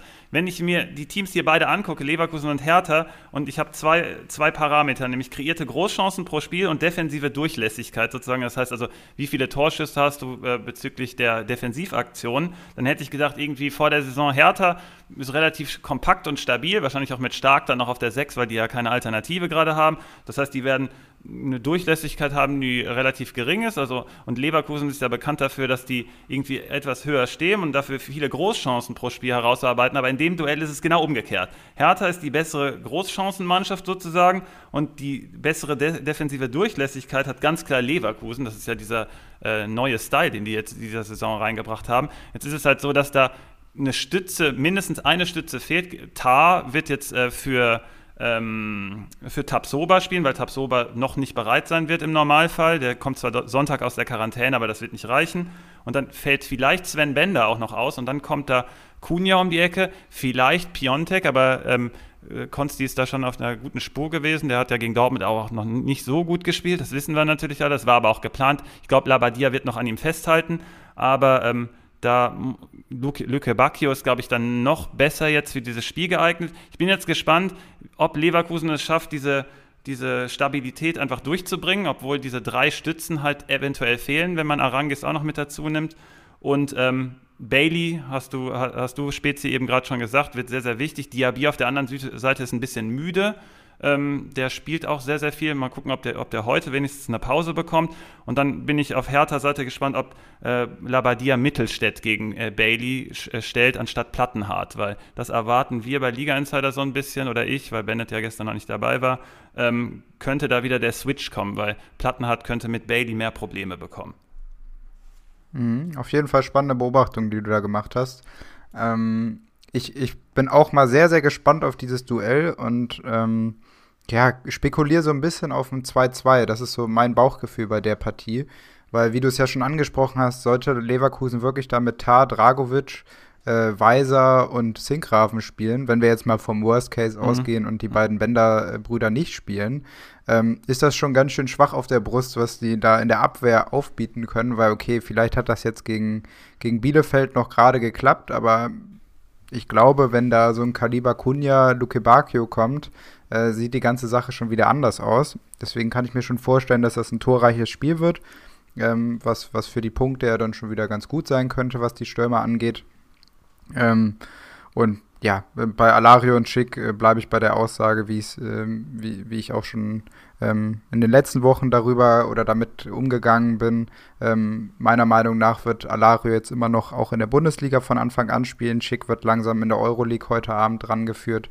Äh, und wir werden dann auch immer weiter, wie Spezies auch gesagt hast, diesen Switch sehen, dass Schick äh, immer mehr äh, Einsatzzeit bekommt und dann irgendwann auch die Rolle da im Sturm übernimmt. Wir haben, jetzt, wir ähm, haben jetzt Hertha ja angesprochen und äh, haben auch noch Union äh, auf der Platte. Ja, ja, ja, und jetzt ja, ja ist genau. Die Frage, jetzt, jetzt ist die Frage, wer ist eigentlich der Hauptstadtclub mittlerweile für euch? Das wollte ich euch mal fragen. Das ist eine spannende Frage. Die, die, die, die, die, die lese ich noch durchgehen und dann gehen wir in die letzte Kategorie. Aber die darf Konsti gerne für, sich, äh, für uns beantworten. Wieso machst du denn den Schwenker sofort zu mir rüber? Du kannst ja auch erstmal die Frage für dich beantworten. Wir können ja auch die User beantworten. Für mich ist es Union. Also die Leute, die mich noch von früher vom Kickbase-Podcast kannten, da, ich war sehr krasser Unioner Hyper, auch in der Anfangsphase schon. Und irgendwie zu Recht, also. Also du wolltest ja zwischendurch mal wieder raus aus der Nummer, aber äh, sind schon stabil. Ne? Also irgendwie haben, also Konsti und ich haben immer darauf verwiesen, hey, die sind vorne, du kannst dann auch nicht richtig berechnen, wer da wirklich dran beteiligt ist. Jetzt habe ich auch jetzt was gelesen, nämlich, dass die schon elf Torschützen haben, was äh, der äh, höchste Wert ist in der Liga, also elf verschiedene, was so ein bisschen darauf hindeutet, hey, du kannst die noch nicht so richtig greifen, wer im Endeffekt dann ähm, seinen Anteil da leistet, außer Kruse, also alles um Kruse herum, ist also relativ äh, spannend und ähm, wir, ähm, wir, wir haben immer ähm, äh, auf der anderen Seite wollte ich jetzt auch noch mal die SGE ansprechen. Was ich ganz äh, interessant fand, ist ähm, die Rolle von Dika im Vergleich zu Hasebe.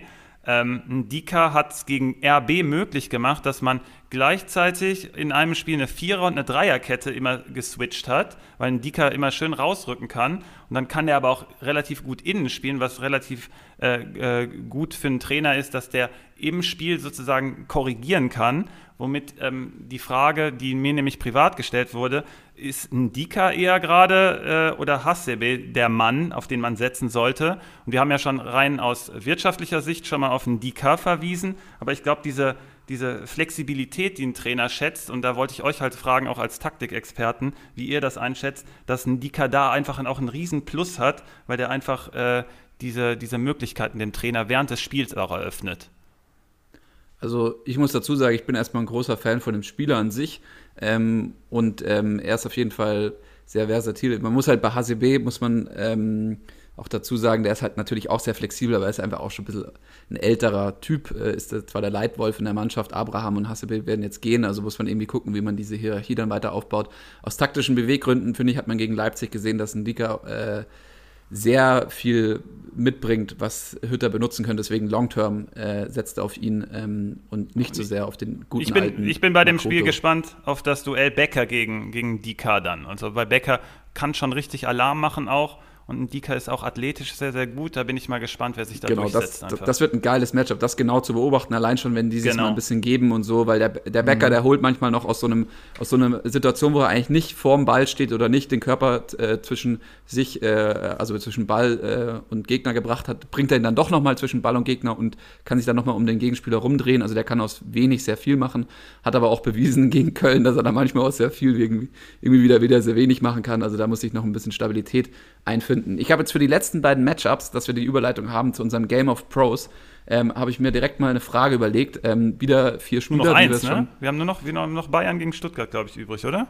Ja, aber Union gegen SGE habe ich jetzt da mal noch mit reingenommen. Ach so, okay, ähm, alles klar. Ihr beide habt die Wahl, ihr könnt es dann beide äh, jeweils beantworten. Ihr beide habt die das Wahl zwischen spannend. Andrich, äh, Martinez, äh, Endo von Stuttgart und dann bei Frankfurt schmeiße ich den schmeiße ich Silva rein. Also Silva, Endo, äh, Martinez äh, uh. oder äh, Andrich. Einen von den vier könnt ihr nur nehmen. Andrich, warte, ich muss mir das mal aufschreiben, bei vier, da schon mein Kopf Ich komme auch hier ganz durcheinander. Okay, ähm, ich streiche, als ersten streiche ich Martinez raus weil ja. Stuttgart ist mir zu brutal aggressiv in der Vorwärts- und Umschaltbewegung und ich habe es ja beim Gegentor gegen Bremen schon gesehen, dass der teilweise nicht hinterherkommt. Bayern hat gerade im Zentrum ein mega großes Problem und wenn der die Lücke schließen soll, dann streiche ich den raus. Das wäre jetzt, äh, ich gehe jetzt mal auf drei. Silva, Endo, Andrich. Äh, Konst, bist du dabei? Dann ziehe ich, zieh ich, mit. Auch noch ein anderes Argument mit reingeworfen. Für mich ist von den vier Spielern, auch, Martinez könnte zwar auch spielen, aber ist der, der am unsichersten spielt. Sehr Bei den gut. anderen drei sage ich ganz fest, die spielen. Bei dem kann ich es nur zu 90, 80 Prozent sagen. Genau. Okay, gehen wir, gehen wir zum nächsten über. Ähm, ich würde als nächstes aus der Kategorie äh, Andrich rausstreichen. Er hat zwar ein gutes Spiel gegen Köln gemacht, wir haben uns ihn ja alle ganz genau angeschaut, äh, weil wir ja auch die Diskussion Andrich-Kruse hatten, mhm. aber ich glaube gerade auch so im Spiel gegen Frankfurt, wenn du im Mittelfeld auf Rode triffst, äh, wirst du als Andrich äh, nicht viel Land sehen und Kruse wird da wieder die Hauptrolle spielen. Wäre für okay. mich der nächste Kandidat. Finde ich interessant, finde ich interessant, weil Endo spielt ja gegen Bayern, ne? Und das heißt, du traust Endo ziemlich viel zu. Mhm. Ähm, Finde ich ganz spannend. Ich würde zwischen, ich würde auch Andrich rausstreichen. Naja, der hat mir relativ gut gefallen gegen Köln. Der hat richtig Struktur reingebracht. Das Problem ist, der punktet dann, glaube ich, trotzdem nicht so gut. Ich habe seine Punkte jetzt ehrlich, ehrlicherweise nicht verfolgt. Da könnt ihr mir eventuell helfen, jetzt zufällig, wenn ihr jetzt parallel mal guckt. Von, von wem jetzt gerade? Von Andrich. Von, von Andrich, gegen, Andrich gegen Köln. Und ähm, ich glaube, so wie du, dass Andrich im Zentrum halt auf Gegenwehr treffen wird und dann das Ganze gegen Frankfurter Pressing ist dann alles auch ein bisschen in der eigenen Hälfte und Andrich mhm. am Ball relativ gut. Deswegen Andrich rauszustreichen ist ein smarter Move. Da, also haben wir jetzt 96 noch Punkte hat er gemacht gegen, gegen Köln bei Kickbase. Ja, ist okay, das ist stabil. Das heißt, wir gehen jetzt runter, weil er ja gegen, gegen SGE spielt. Das heißt, da erwarte ich nicht so von. Endo ist halt Endo ist ein Spieler, ich habe ja eben von so ähm, Ergebnisabhängigkeit gesprochen. Endo ist halt in beiden Richtungen gut. Der kann nach vorne was übernehmen, das wird aber hier eher nicht so gefragt sein, aber der ist halt auch im Zweikampf relativ gut und auf, der, der kann gut verteidigen. Deswegen ist der, ist der so ein Swiss Army Knife einfach. Also den mag ich auch sehr, sehr gerne und bei Spitch aufzustellen. Aber ich würde ich würd ihn jetzt eigentlich auch nicht aufstellen. Deswegen ist die Aus, die, der Ausschluss zieht mich ganz klar zu Silver. Weil Union wird es wahrscheinlich mit den großen Jungs relativ schwer haben gegen Silva, der sich zwischen den Linien noch relativ gut bewegt. Dann, der, der ist, glaube ich, der Spieler, der die zweithäufigsten Torschüsse insgesamt, also nicht pro Minute, aber da ist er, glaube ich, nur auf 6, 5, 3, 4, 5 oder 6, aber ist in der, in der Liga auf Nummer 2, was die Torschüsse gesamt angeht. Und wer viel aufs Tor schießt, der hat auch die Chance zu treffen. Ähm, deswegen bin ich bei Silva. Das ist, das okay. ist total spannend. Wir haben das ja vorher gar nicht abgesprochen oder irgendwie darüber geredet, weil ich höre die, die Namen ja jetzt auch gerade das erste Mal, weil ja. Spezi jetzt gerade erst reingehauen hat. Äh, wir sind aber genau zu dem gleichen Ergebnis gekommen. Für mich wäre Endo, nämlich auch mit der Argumentation, die Svenno gerade gebracht hat. Man spielt gegen die Bayern, ist ein schweres Matchup. Ähm, Endo hat gegen, gegen starke Mannschaften, wäre für mich jetzt der Vergleich Leverkusen, hat er bei Kickbase 54 Punkte gemacht also auch nicht überragend gepunktet. Da würde ich dann auch dieses Matchup heranziehen als Argument, äh, wieso ich den rausstreichen würde und wird am Ende auch bei André Silva stehen bleiben. Also ich habe mir gerade überlegt, also erstmal finde ich geil, dass hier ein Spieler vom VfB äh, aufgrund auch des VfBs Gesamtgefüge gegen die Bayern dann doch da irgendwie lange drin lässt. Ich dachte, vielleicht äh, streicht er den direkt raus. Ähm, äh, ich habe mir gerade so ein bisschen überlegt, während ihr so geredet habt, vielleicht hätte ich statt Silver Dost sagen sollen, dann wäre es noch spannender gewesen und noch unklarer und ähm, ja. ja, hätte man, hätte man noch mehr. Aber ich werde mich da verbessern, das verspreche ich euch zwei, dass ihr noch mehr gefordert werdet und auch den Hörern da draußen. Ähm, jetzt kommen wir noch, äh, bei Game of Thrones haben wir letzte, Jahr, äh, letzte Woche angefangen, so ein bisschen, Konsti darf sagen, äh, oder darf weiterführen, äh, wer wird eine Hütte machen. Ähm, vielleicht können wir eine Variante auch mal spielen, wer wird keine machen, aber ich glaube, darauf hast du dich vorbereitet. Ähm, und Svenno wird noch sagen, wo er den Fokus drauf legt. Und ich werde noch so ein paar Scouting-Tipps geben. Und äh, hinten raus habe ich mir jetzt noch zwei Fragen über den Podcast aufgeschrieben ähm, und mit denen können wir es ein bisschen beenden. Und äh, die Leute dürfen dann gerne in den Kommentaren mitdiskutieren. Ja, Konsti, okay, dann, dann, ja, dann greife ich das sofort auf. Und äh, ja, ich muss sagen, diese Woche, ähm, ich bin die Matchups durchgegangen und dieses Bauchgefühl war nicht da. Und dann ist für mich auch die Zeit Zum gekommen, wo ich Mal. das allererste Mal, ja. Und dann ist, muss ich diese Konsti Woche auch einfach Rente. sagen, nee, ich gehe nicht in Rente, ich will das Ganze auch jetzt nicht einstampfen, aber ich mache es mir ganz einfach, ziehe bei Uno die Umkehrkarte und äh, schieb das Ganze mal zu euch rüber. Was ist denn euer Tipp dieser Woche? Wer wird dieses Wochenende netzen? Niederlechner. Ich habe es schon gesagt. Ich dachte, du hast Niederlechner. Ich habe das Gefühl bei ihm, ähm, das ist genauso wie du es machst. Du sagst ja auch, hey, du hast ein Bauchgefühl. Ich denke gar nicht groß drüber nach, dass der gerade keinen guten Run hat. Ich sage, Niederlechner trifft.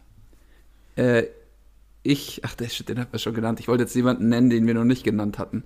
Ähm, ist ja nicht schlimm, wenn das dein Bauchgefühl genau, ist, dann ist es vollkommen in Ordnung. Ah, Oh, Baumgartner habe ich halt noch, ne, von Hoffenheim. Der, der hat eine riesige ja, Chance. Svenno, du bist aber nicht dran. Ein einziger. Ja, aber er kommt ja nicht. Svenno, den wollte der ich haben. Ja, Svenno, genau. den wollte ich haben. Ja, ich schwör's dir, ich schwör's dir. genau. Ich schwör, kein Scheiß. Ich schwör's dir. Ich, ich, ich, schwör, ich schwör's dir, mir ist der Name ich glaub's dir. Ich glaub's dir. Ich, ich nehme den Baumgartner. Ja, Svenno musste nur wieder so forsch sein. Aber Spezi, okay, Baumgartner auf deiner Seite und ja, Svenno Baumgartner, sagt, also wenn rational Baumgartner ist ein super Pick. Das muss man, muss man echt sagen. Und bei Niederlechner ist echt gerade das Gefühl dominant. Okay, dann gucken wir mal ganz gespannt zum Wochenende hin und äh, gucken mal, ob ihr das denn genauso gut könnt wie ich. Ich habe ich hab, ähm, Marvin Friedrich heute im Fokus. Und zwar habe ich mir so ein bisschen, gucke ich mir irgendwie immer so an, hey, was könnte am Wochenende passieren, was für die nächsten Wochen besonders wegweisend sein könnte. Und für mich ist gerade, der ist gerade, glaube ich, bei Kickbase die Nummer 3 bei den Verteidigern, bei Spitch die Nummer 4.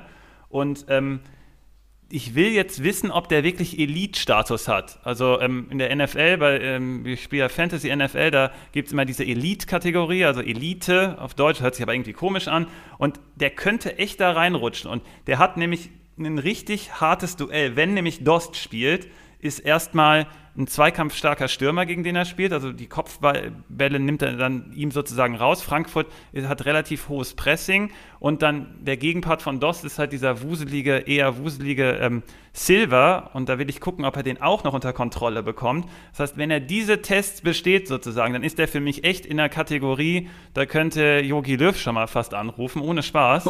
ähm, äh, Spitch will ich von ihm 300 Punkte, Spitch muss er 300 Punkte dafür schaffen, um in die Elite reinzukommen. Und bei Kickbase will ich auf jeden Fall, dass er die 100 knackt, also ohne Tor natürlich. Also mit Tor ist das natürlich wieder nochmal eine andere Sache, aber das gehört ja auch bei ihm dazu. Bei der Liga-Insider-Note bei uns muss er eine 3,0 auf jeden Fall schaffen, damit er weiter in der Verlosung halt bleibt, wirklich ein Elite-Spieler zu sein. Da bin ich aber mal ähm, echt gespannt, ob er das echt in diesem Matchup auch hinbringt, weil der hatte mhm. ein paar gute Matchups jetzt. Der hat gegen Köln zum Beispiel mega gut aufgebaut, weswegen Hummels gegen Köln auch so eine Granate sein wird. Und ich habe Friedrich im Spielaufbau gesehen, aber Frankfurt lässt das häufig auch nicht zu. Und ähm, deswegen, der wird eine richtig starke Aufgabe haben. Aber wenn die Aufgabe groß ist, ist auch das Punktepotenzial halt mega groß. Und ähm, bei Kickbase zum Beispiel, wenn du so einen im Kader hast, jetzt wie Friedrich, der kostet gerade halt 18 Millionen, ist das noch relativ günstig. Und dann hast du wahrscheinlich im Kader, wenn du Kickbase halt auch schon länger spielst mit den ganzen Bonuspunkten und der Inflation, dass du halt viele Alternativen hast. Aber dann würde ich bei Friedrich ohne zu zucken den immer draufstellen, egal gegen wen der spielt, weil in den nächsten Wochen kommen dann nämlich harte Gegner auf ihn zu, aber dann kannst du auf Friedrich vertrauen. Deswegen meine ich das mit Elite und Elite heißt für mich Matchup-Proof, also den kannst du immer stellen. Also bin ich jetzt echt ja, gespannt, cool. ob es reißt. Ja, da werde ich auf jeden Fall auch drauf achten. Ich würde noch ganz kurz dann, auch wenn du jetzt von Spitch und Comunio geredet hast, ich habe ne, äh, Also Comunio würde ich gerade auch noch mal ganz kurz reinwerfen. da habe ich nämlich gerade mal schon kurz reingeschaut. Da ist er nämlich auch in den Top 25 der Abwehrspieler auf Platz 3. Sehr gut. Und ist im Vergleich zu Angelino, der da also 9 und Hummels 8 Millionen, ist er mit 5,5. Wenn ich mir das jetzt anschaue, auch noch relativ billig. Ähm, also gehört auch schon zu den teureren, aber da auch auf Platz 3, macht im Durchschnitt 6 Punkte. Ähm, da könnte man auch drauf achten, ob der da sich auch so gut einordnet, wenn er jetzt die ganze Saison da schon so toll gepunktet genau, da Sind halt, da sind halt auch die Tore mit drin, aber ich will jetzt ganz besonders darauf achten, dass der halt so performt ohne Tor, weil das ist für mich dann mhm. noch ein besserer Indikator. Und ähm, 5,5 zum Beispiel bei Comunio, da kann man dann auch echt besseren Spieler vom Marktwert für den abgeben. Und dann denkt der, mit dem du den Deal gemacht hast, hey, ich habe hier einen mega geilen Deal gemacht, ich habe hier irgendwie einen für 7 bekommen und dann gebe ich für einen für 5,5 nur ab. Aber das ist genau der Trick. Also wenn der jetzt in dem Spiel performt, dann kannst du da echt einen guten Shot machen, dann kannst du auch einen 7 Millionen Mann abgeben und hast einen guten Deal gemacht. Ich, ich glaube, das ist auch eine ganz gute Ansage an die ganzen äh, Communio-Spieler, äh, die in unserer Hörerschaft sind da draußen. Diskutiert gerne mit unter dem Artikel, äh, was ihr da so denkt, weil bei Communio sind wir, ja, müssen wir offen und ehrlich auch so sagen, das haben wir früher mal gezockt, aber das sind wir am schwächsten aufgestellt, lassen uns da auch gerne von euch immer behellen. Ähm, ich schmeiße noch meine drei rein, meine drei Scouts. Ich bleibe äh, bei zwei, ähm, schaue ich einfach weiter drauf. Das ist, ich schaue weiter auf Güstil. Ich glaube, seine fünf Minuten werden auf mindestens zehn Minuten erhöht. Mokoko, glaube ich, ja, der hat also ganz gut da angefangen, hat da sein Debüt bekommen. Ich glaube aber eher, dass jetzt erstmal rausgelassen wird, weil man will diesen Hype ein bisschen killen, weil das tut einfach so einem Spieler nicht so gut. Deswegen, aber das ist nur jetzt meine Einschätzung, kann auch anders laufen und die stellen den jetzt immer drauf. Ähm, ist ja auch eine Frage, ob Haaland irgendwie rausrotiert oder nicht, Schonung bekommt, etc., keine Ahnung. Ähm, und der dritte ist, ich habe ihn vorhin schon erwähnt, Toruna Riga wird äh, meines Erachtens nach direkt reingeschmissen Startelf. Ähm, achtet drauf, äh, challenged mich, wenn ihr das anders seht. Ähm, macht da gerne mit. Zu guter Letzt habe ich mir äh, eine Frage aufgeschrieben und hätte hätte ihn jetzt nochmal angesprochen. Angelino, weil er doch relativ teuer ist, weit oben im Abwehr-Ranking oder im, im, Ranking der Abwehrspieler bei den meisten Managern oder bei allen Managern. Auch bei Sky wird er mittlerweile äh, durchdiskutiert. Ähm, und dann würde ich es jetzt recht spannend finden zum Abschluss dieser Sendung, was euer, eure Substanz hinter der Argumentation wäre, ob ihr Angelino gerade gerne hättet oder Guerrero erstmal Premium mit Premium vergleichen. Super. Äh, ähm, da muss man mal kurz schlucken, ne? Ja. Ähm, ich nehme Guerrero, weil Dortmunder Junge natürlich und ein bisschen besser ins Spiel noch eingebunden, würde ich so vom Gefühl her sagen. Der hat seine Laufwege, die exakt abgestimmt sind, hat also die, die, die Mitspieler wissen also genau, wo er ist. Bei Angelino habe ich häufig noch so ein bisschen so ein, so ein, so mehr so ein Freelancer-Charakter. Ähm, die sind noch nicht so hundertprozentig abgestimmt bei RB und deswegen wegen der Einbindung nehme ich Guerrero. Ich würde auch zu Guerrero äh, tendieren. Ähm, ihr habt das eben schon ganz kurz aufgegriffen, als wir über Dortmund geredet haben. Da habe ich den Punkt nämlich gar nicht aufgeführt.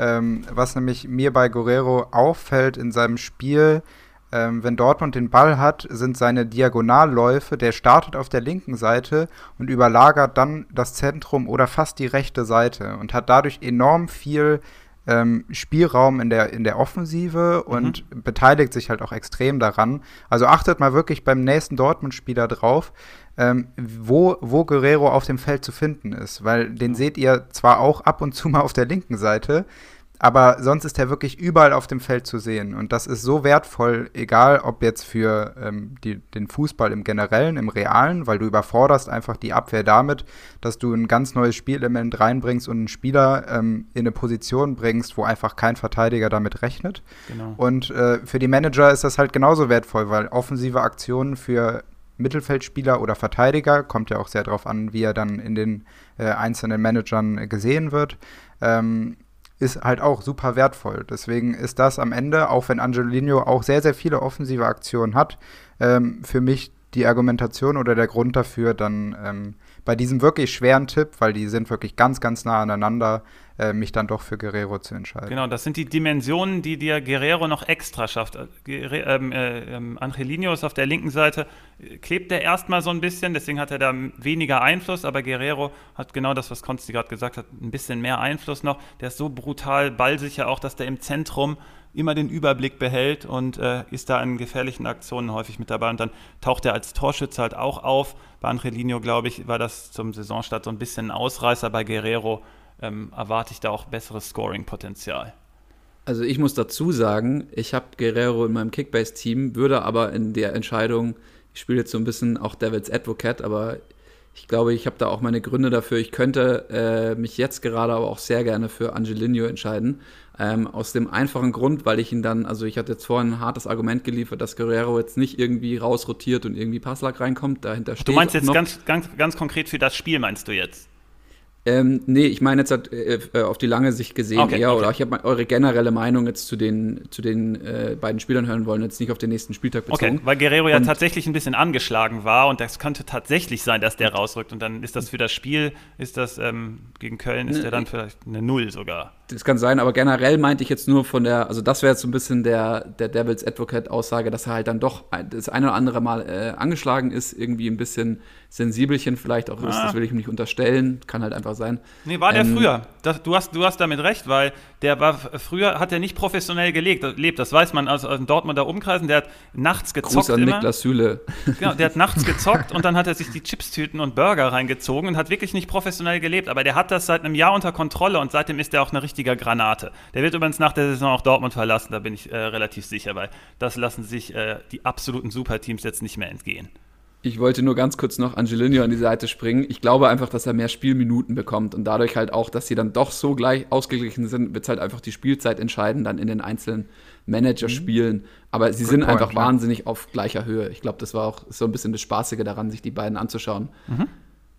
Ja, Jungs, wenn ähm, habt ihr noch was äh, Schönes an unsere Userschaft zu sagen, sonst äh, sag ich noch äh, gerne die fünf Sterne da lassen. Ich weiß, ich erwähne es jedes Mal oder fast jedes Mal, ähm, aber es hilft halt uns äh, sehr und äh, subscribe den Podcast auf Spotify, äh, wenn er euch gefällt und ihr äh, informiert werden wollt, wenn neue Folgen rauskommen. Wir überlegen uns auch im Hintergrund immer mehr, was wir dann extrablattmäßig noch machen könnten, ähm, die dann am Montagabend wahrscheinlich immer rauskommen werden. Aber das ist, hat, hat jetzt erstmal keine gewisse Re Regelmäßigkeit, sondern wenn wir da irgendeinen Brennpunkt sehen, dann werden wir draufspringen und könnt ihr auch ein bisschen mitbestimmen. Ansonsten diskutiert mit in den Kommentaren. Wir lesen uns alles durch, hoffen auch, dass wir fast allem antworten können. Es geht da manchmal zeitlich nicht oder ja, ja, geht sich dann manchmal nicht ganz aus, aber ich glaube, wir beantworten sehr viel.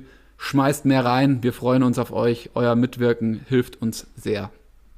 Jo, ich freue mich auf die nächste Woche schon. Und aufs Wochenende. Und auf alles. Auf jeden Fall. Einfach geil. Ciao, Leute. Jo. Ciao. Ciao, ciao.